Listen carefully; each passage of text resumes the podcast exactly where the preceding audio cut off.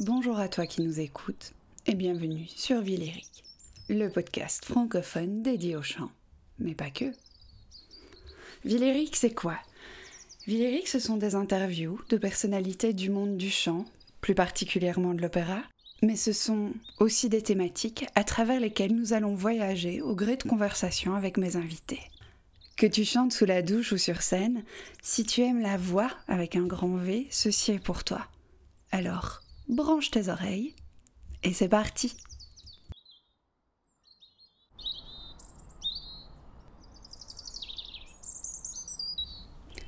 Pour ce deuxième épisode centré sur la question de la maternité et du chant, j'ai le plaisir de recevoir la soprano belge Hélène Richardot. Hélène n'est pas seulement chanteuse, elle est aussi chef de chœur, pianiste et organiste. C'est donc une musicienne polyvalente, multicasquette, absolument passionnée par ce, qu'elle fait et avec qui j'ai eu le plaisir de travailler à plusieurs reprises. Avec elle, on va évoquer les questions d'organisation. Comment est-ce qu'on organise une vie de musicienne à côté de celle de maman? Euh, Mais on va aussi parler des répercussions physiques des grossesses sur le chant. Donc, sans plus tarder, sans plus attendre, voici notre interview autour du chant et de la maternité avec Hélène Richardot. Est-ce que tu as toujours voulu avoir euh, une famille? Comment est-ce que tu vois ces deux visions peuvent, euh, peuvent se concilier entre guillemets? Est-ce que c'est quelque chose euh, à laquelle tu as, tu as réfléchi avant? Comment vais-je dire? Réfléchi. Non, je ne me suis pas mise un jour à table avec deux colonnes en me disant quels seront les points positifs et les points négatifs. je pense que le corps a parlé, on va dire. Je, ça aurait été inconcevable, mais je pense depuis ma plus tendre enfance, ça aurait été inconcevable de oui, d'avoir une vie sans enfant. Donc en effet, ça faisait absolument partie de moi. Et quand j'ai trouvé la bonne personne, ben ça n'a pas traîné quoi. mais bon, à la fois, moi j'avais quand même déjà 30 ans, donc mon bébé est né, je venais de fêter mes 31 ans. Donc, donc voilà, les années passent aussi et ces études au conservatoire, qui pour moi, pour le coup, ont quand même été très longues puisque j'ai enchaîné et le piano et la licence de chant et le master d'orgue. là, là, pour le coup, voilà, il était, il était grand temps et, et c'était voilà, le, bonheur de ma vie. Maintenant, évidemment, enfin moi en tout cas, je n'ai absolument pas pensé aux conséquences éventuelles d'une maternité. Euh, et, limite, je m'en fichais. Et tu entends quoi par conséquence? Ah ben, il, est bien, il est bien clair que voilà, le fait de faire ce choix de vie, moi j'ai eu deux enfants euh, en deux ans, donc deux grossesses, en plus avec une première grossesse très compliquée euh, et un après-grossesse très compliqué, ont eu nécessairement des conséquences. Parce que voilà, tout ce qui était euh, casting, euh, audition, voilà, aller, se présenter, concert, contrat, bah, il y a eu certainement presque cinq ans euh, avec un gros couvercle sur la casserole. Et il est bien évident que le monde de la musique ne m'attendait pas. On est assez nombreux pour que euh, les, grandes maisons ou les, ou les chœurs ou que sais-je trouvent, euh, trouvent des petites jeunes qui sont là prêtes à, peut-être, elles, faire plus de sacrifices. enfin, je ne sais pas si on peut parler de sacrifices, je pense que c'est des choix. c'est pas du tout la même chose. Et, mais moi, en tout cas, euh, ce choix était non négociable. Euh, c'était avant tout euh, ma famille. Et au final, ben, je suis assez contente quand même, parce que comme j'ai fait ces, ces, trois disciplines, ben, je remplis ma vie musicale de, de choses très diverses. Et c'est ce qui me convient. Je pense que je n'aurais peut-être pas pu être que chanteuse ou que pianiste ou que organiste. Et, ça fait partie de ma personnalité. Euh, je suis une boulimique. Euh, peut-être qu'il y a, voilà, j'ai 41 ans. Je pense que quand j'avais 7-8 ans, si ces tests avaient existé, j'aurais certainement été diagnostiquée hyperactive et je sais pas quoi. Euh, enfin, tous les hyper, là, euh, très à la mode en ce moment. Et donc voilà, je fonctionne toujours comme ça et ça me va très bien. Bon, moi je le sais parce qu'on se connaît bien, mais donc tu es aussi prof.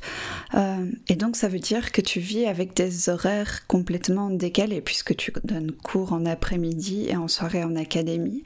Du coup, comment est-ce que tu jongles entre cette vie de famille et tes horaires? Oui, là aussi, euh, je vais dire que ça fait partie d'un choix, probablement euh, presque un choix génétique qui s'est imposé à moi, je vais le dire comme ça, parce que mes parents sont tous les deux enseignants, enfin étaient tous les deux enseignants, ils sont évidemment retraités. Et euh, cet aspect de transmission, de pédagogie, ça aussi, ça a fait partie de moi dès le début.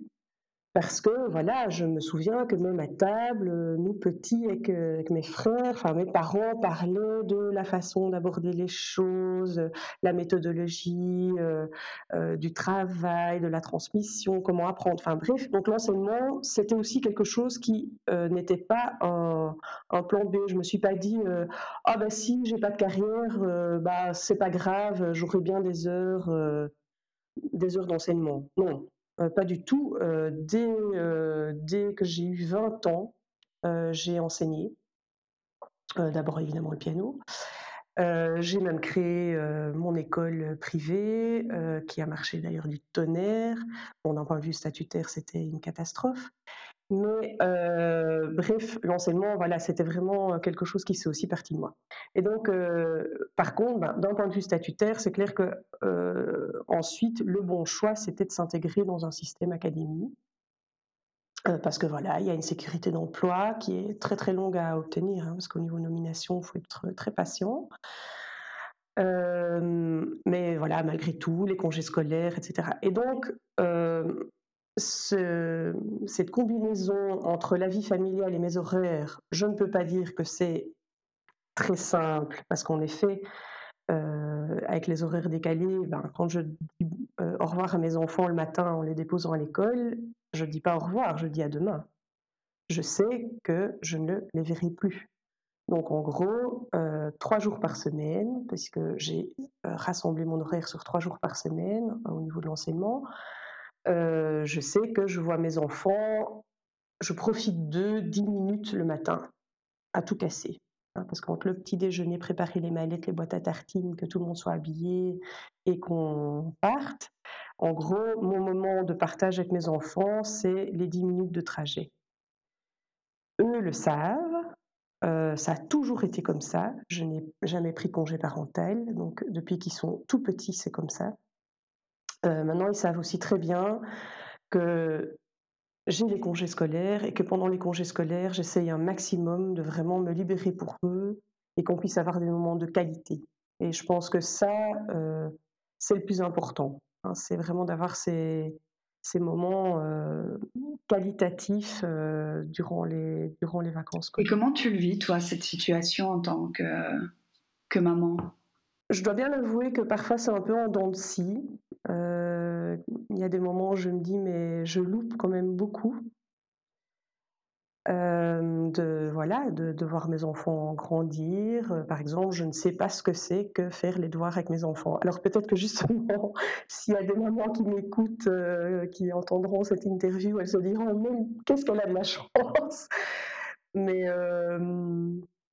pour moi, voilà, ça c'est un regret de ne pas pouvoir les, suivre parfois un peu plus dans leur scolarité ou tout simplement dans leur euh, voilà euh, de les voir lire dans leur chambre ou qui viennent me, dire ah maman j'ai fait un dessin euh, ou enfin que sais-je ils sont maintenant tous les deux aussi à l'académie ils ont choisi chacun un instrument aussi simplement pouvoir les écouter dans leurs petites répétitions enfin ça c'est vraiment rarissime quoi. Donc euh, ça, c'est parfois évidemment un regret.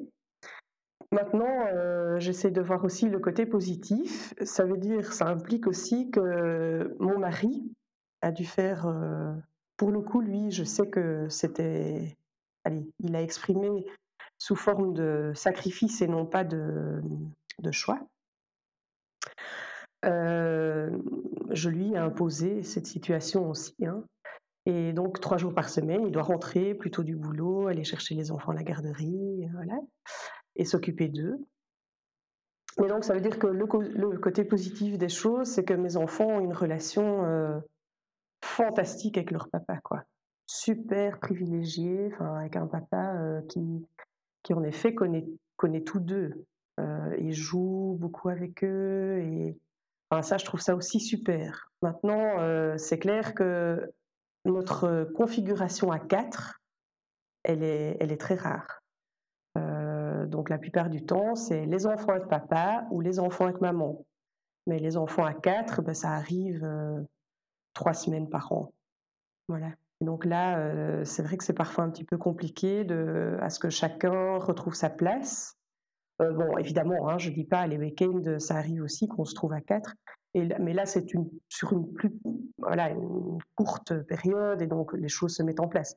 Mais par exemple, je pense à un départ en vacances. Il faut euh, certainement quelques jours avant que chacun puisse euh, trouver sa place parce que c'est assez rare en fait ces moments-là. Et, et c'est pas toujours évident et à la fois, bah, on essaie d'en profiter euh, à fond quoi. Voilà. Parce que les week-ends, malgré tout, j'ai beaucoup d'engagement aussi en tant qu'organiste, ben, je ne dois pas faire un dessin, hein, je fais beaucoup de messes. Donc les dimanches sont souvent pris aussi, les samedis aussi. Voilà. Donc donc c'est vrai que là ben, aussi c'est l'occasion de pouvoir redire un grand grand merci à mon chéri parce que je sais qu'il assume beaucoup de ce point de vue-là. Est-ce que tu t'y retrouves entre guillemets entre ces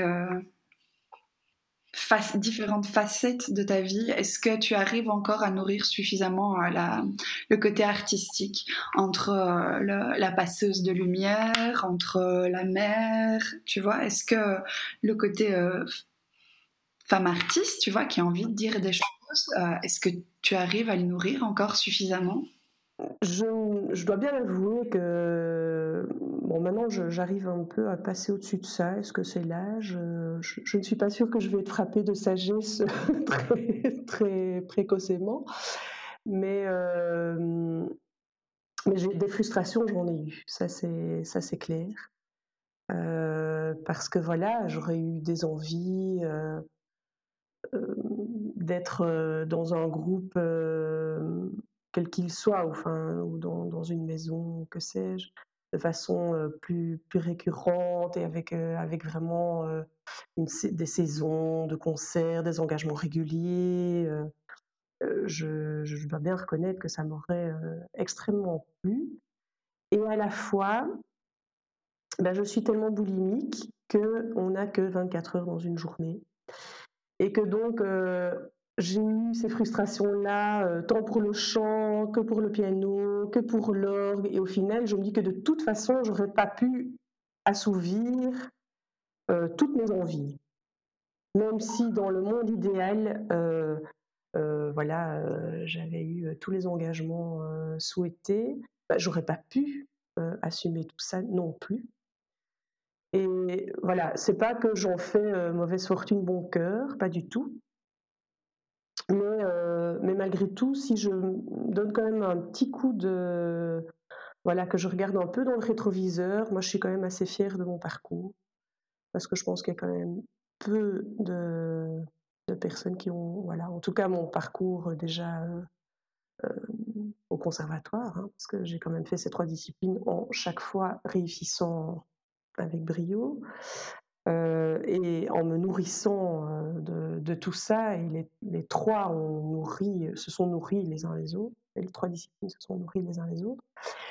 Et au final, ben, les engagements que j'ai encore aujourd'hui, euh, que ce soit pour des messes, je suis dans, voilà, dans deux ensembles vocaux avec lesquels ben, non seulement je noue des amitiés, n'est-ce pas Mylène, mais, mais aussi où je, me nourris musicalement euh, encore. Euh, et puis aussi mes propres projets, parce que c'est très chouette d'être engagé, mais en, gros, euh, j'ai mille fois plus de plaisir quand ce sont mes projets, même si je sais qu'au bout, financièrement, ça va être une cata. mais quand je sais que je mène un projet de A à Z avec exactement les gens avec qui j'ai envie de travailler, dans les conditions dans lesquelles j'ai envie de travailler et dans un projet dans lequel je crois, alors là, ça c'est le nirvana. Et donc, voilà, ça, ça me convient. Maintenant, je suis arrivée à un point de ma vie où je me dis, mais non, c'est super. J'ai quand même beaucoup de, belles choses qui, m'arrivent, des belles rencontres, des belles euh, rencontres musicales et des, beaux projets musicaux qui continuent à me nourrir. Et donc ça, c'est très important. Mais aussi, d'un point de vue, tu disais femme artiste, euh, ok, mais aussi parce que l'enseignement, même si vraiment c'est quelque chose qui fait partie de moi et que, j'aime profondément, euh, c'est quand même pompant, quoi, au niveau euh, de l'énergie, etc. Et donc, si je n'avais pas ces projets à côté, je pense que je deviendrais un professeur non seulement médiocre, mais totalement acariâtre. donc, donc oui, j'ai besoin quand même, en effet, d'avoir de temps en temps des projets où je suis avec des gens professionnels à côté de moi et où on parle exactement la même langue et on est au même niveau. Hein. Parce que avec les élèves, nécessairement, il y a toujours quand même un gap de, niveau entre nous, mais, euh, mais quand il y a un, échange équivalent avec, euh, avec des collègues, bah, c'est sur les pieds. C'est vraiment très chouette. Je savais que Hélène avait vécu une première grossesse difficile avec des implications physiques importantes. Je trouvais le sujet vraiment sensible et du coup j'ai pas osé l'aborder et c'est Hélène qui s'en est chargée à ma place. Je pense que ces grossesses idéalisées et on accouche et deux semaines après euh, on chante la reine de la nuit, c'est un mythe quoi. Et, donc euh, comment dire? Je pense que c'est aussi quand même important d'en parler, de, dire, euh, écoutez les filles, euh, on n'est pas des, on n'est pas superwoman quoi. oui, ça a des conséquences euh, énormes, hein. c'est clair. Physique, physique, mental, moral, fatigue, enfin bref, voilà. Et donc avec des conséquences vocales indéniables. Hein. ça, ça c'est évident. Tu vraiment noté un changement dans, dans, dans ta voix euh, post-grossesse? Ah oui, oui, oui, énorme. Bon, évidemment, voilà, avec euh, une première grossesse, euh, on va parler vraiment très froidement médicalement. Donc, j'ai eu un grave accident de voiture, enceinte. j'ai eu une fracture du bassin et j'ai accouché par voie basse, avec cette fracture du sacrum, en plein week-end de l'ascension, sans anesthésiste. Enfin, il y avait un anesthésiste de garde, mais qui était occupé en salle d'op, donc une seule garde. Donc, euh, on m'a fait accoucher euh, sans péridurale un bébé de plus de 4 kilos avec un bassin fracturé. Donc, j'ai une rupture de la symphyse pubienne. Euh, ça veut dire que donc, tous les ligaments au niveau du pubis, euh, il y a eu vraiment une déchirure. Donc, le bassin s'est ouvert. Donc, au niveau périnée, ça a été ben, une catastrophe. Donc, ben, en tout cas, voilà, ça, je sais que c'est une expérience euh, un peu extrême, on va dire. mais à la fois, pas non plus totalement. Euh, allez, enfin, je suis franchement pas la seule, quoi. Quand je, quand je parle avec, euh, avec des collègues, euh, quand même, c'est presque rare quand on me dit Ah, mais écoute, moi j'ai eu un accouchement et le lendemain, je sautillais comme une gazelle, quoi. Enfin, non. Je veux dire, accoucher, ça a quand même un impact sur le corps très très important, bah, au niveau, rien qu'au niveau du périnée. Hein. Euh, et donc, nécessairement, quand on n'a plus ce plancher, hein, ça veut bien dire ce que ça veut dire, ce plancher pelvien, reconstruire euh, une respiration euh, vraiment qui va prendre appui, ça peut mettre du temps. Alors évidemment, ce temps est variable d'une femme à l'autre, ça c'est clair, et évidemment, moi, avec mon, mon vécu, bah, ça a duré très très très longtemps avant de pouvoir récupérer totalement enfin ce qui ne sera jamais le cas d'ailleurs. Mais, mais même, même, si, même un accouchement qui se passe très bien, il y a une des tentes du périnée. Ça, quoi qu'il en soit, parce que neuf mois de grossesse, c'est neuf mois où un bébé exerce une pression sur ce plancher pelvien. Donc de toute façon, et puis hormonalement aussi, il se détend. parce que s'il ne se détendait pas, bah, alors là, pour le coup, on ne pourrait pas accoucher. Hein. Donc, donc les effets hormonaux et les effets de l'accouchement par voie basse, c'est clair que c'est quand même, c'est quand même violent, quoi. Et, mais bon, moi je vais dire, avec ce qui m'est arrivé, j'étais tellement contente d'avoir mon bébé en vie, moi dans un piteux état, puisque je savais même pas si j'allais pouvoir remarcher. mais donc, en gros, les conséquences sur le champ, je vais te dire qu'après ma première grossesse, je n'en avais rien à cirer. Quoi. C'était le cadet de mes soucis. Hein. Euh, c'était mon bébé est en vie et moi, je vais faire du mieux que je peux pour euh, récupérer le plus que je peux. Et donc, euh, voilà. Et donc, la deuxième grossesse, bah, ça a été la grossesse, la grossesse résilience, la grossesse, la grossesse pansement. Enfin, évidemment, je voulais un deuxième enfant, hein, c'est pas le problème.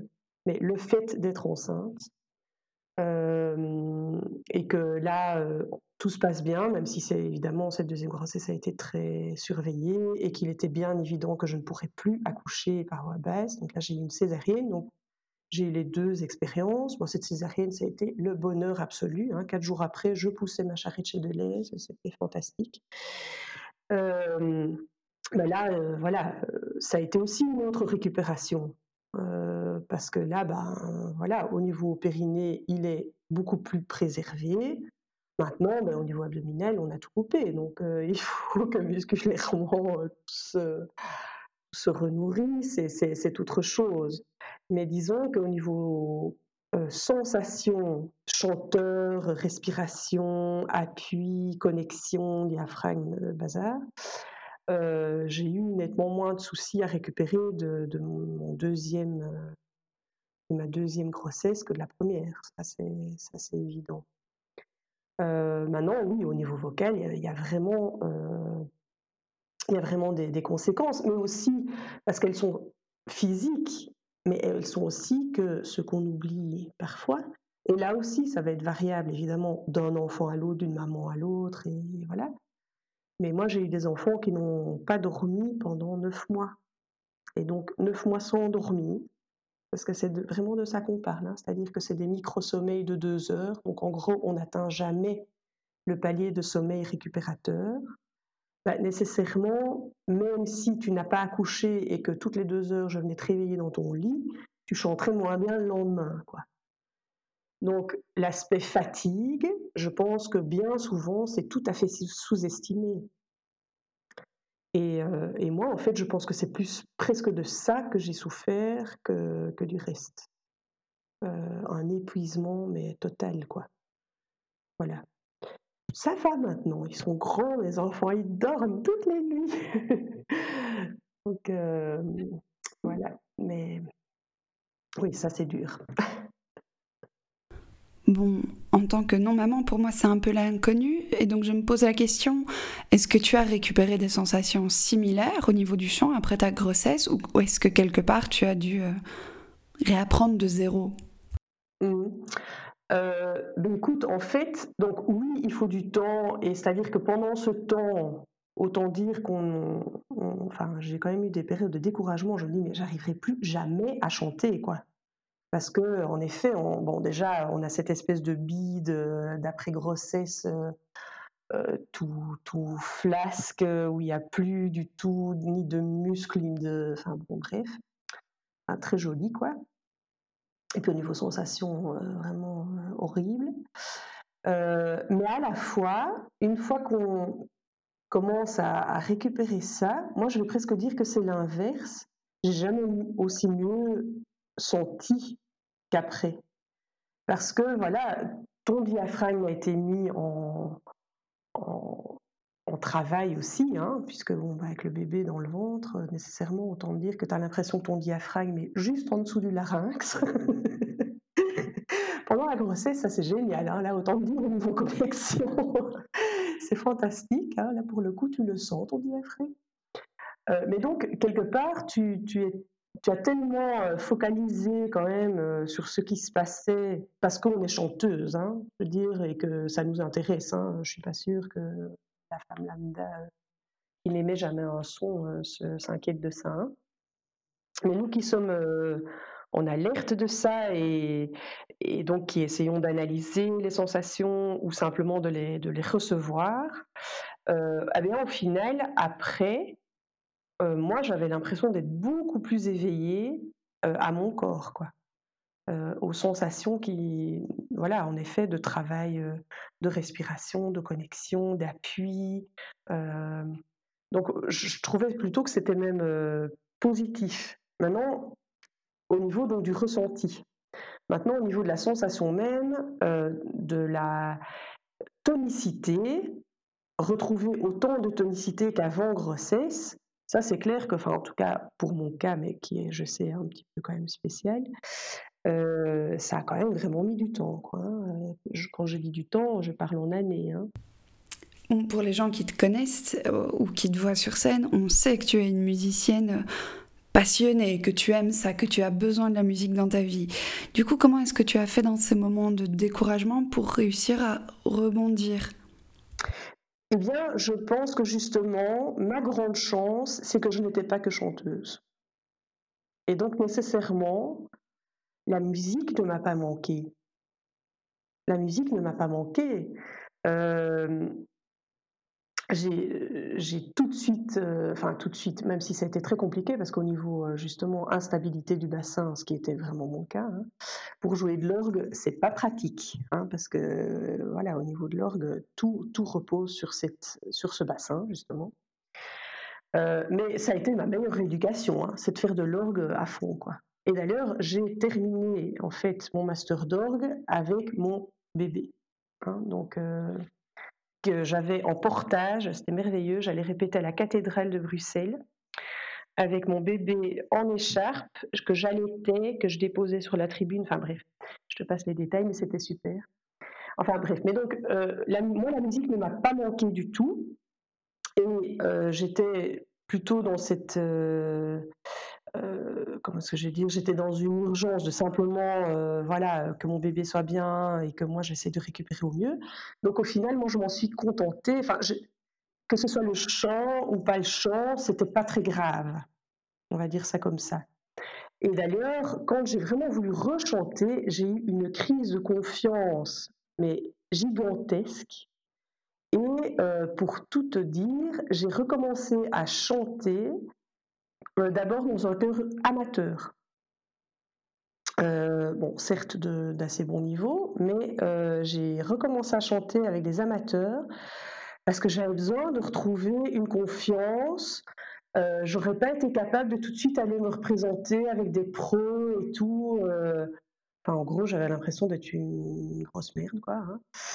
Euh, donc euh, de, ne plus pouvoir euh, voilà chanter correctement parce que au niveau voilà au niveau repère vraiment mon auditif je reconnaissais plus ma voix.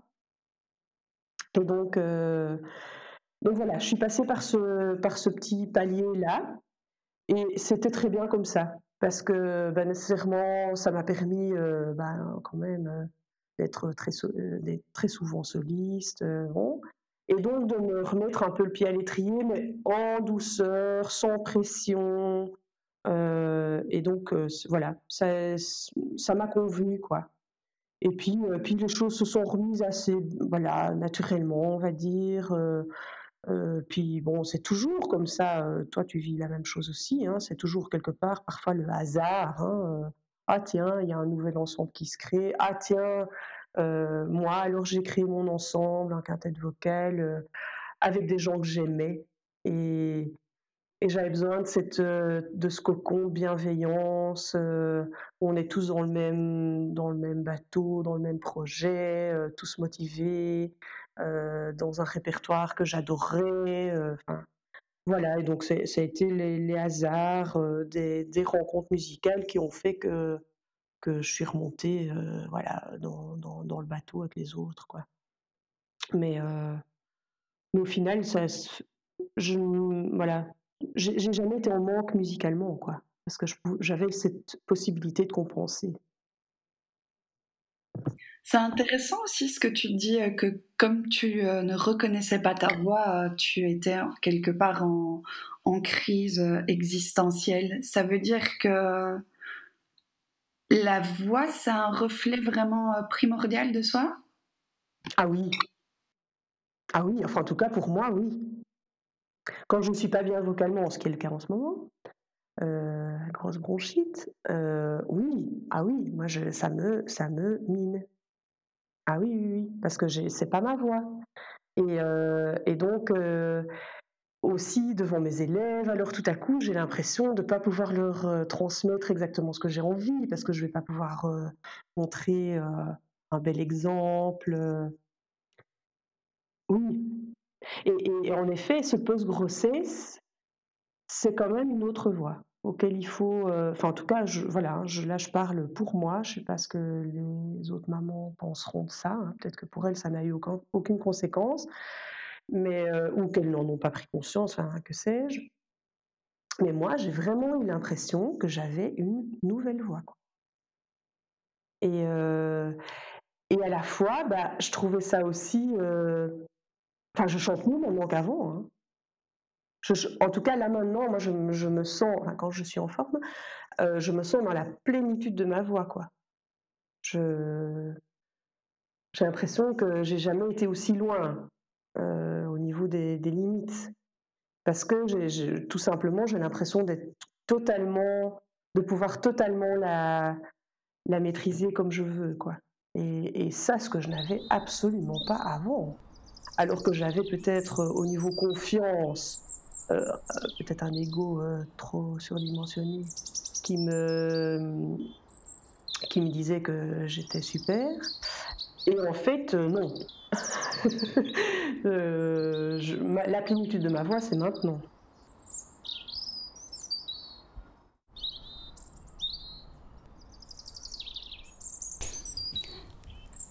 Nous voilà au bout de cet épisode qui clôt ce premier chapitre dédié au chant et à la maternité.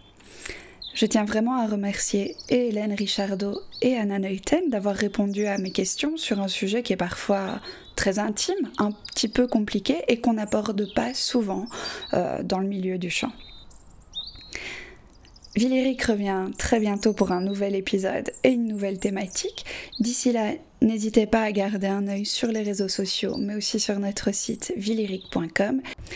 Si vous avez aimé, n'hésitez pas à nous le dire, à nous dire aussi ce que vous n'avez pas apprécié ou moins apprécié dans le contenu afin qu'on puisse s'améliorer. Et d'ici nos prochaines retrouvailles, je vous souhaite surtout d'avoir de la musique plein les oreilles.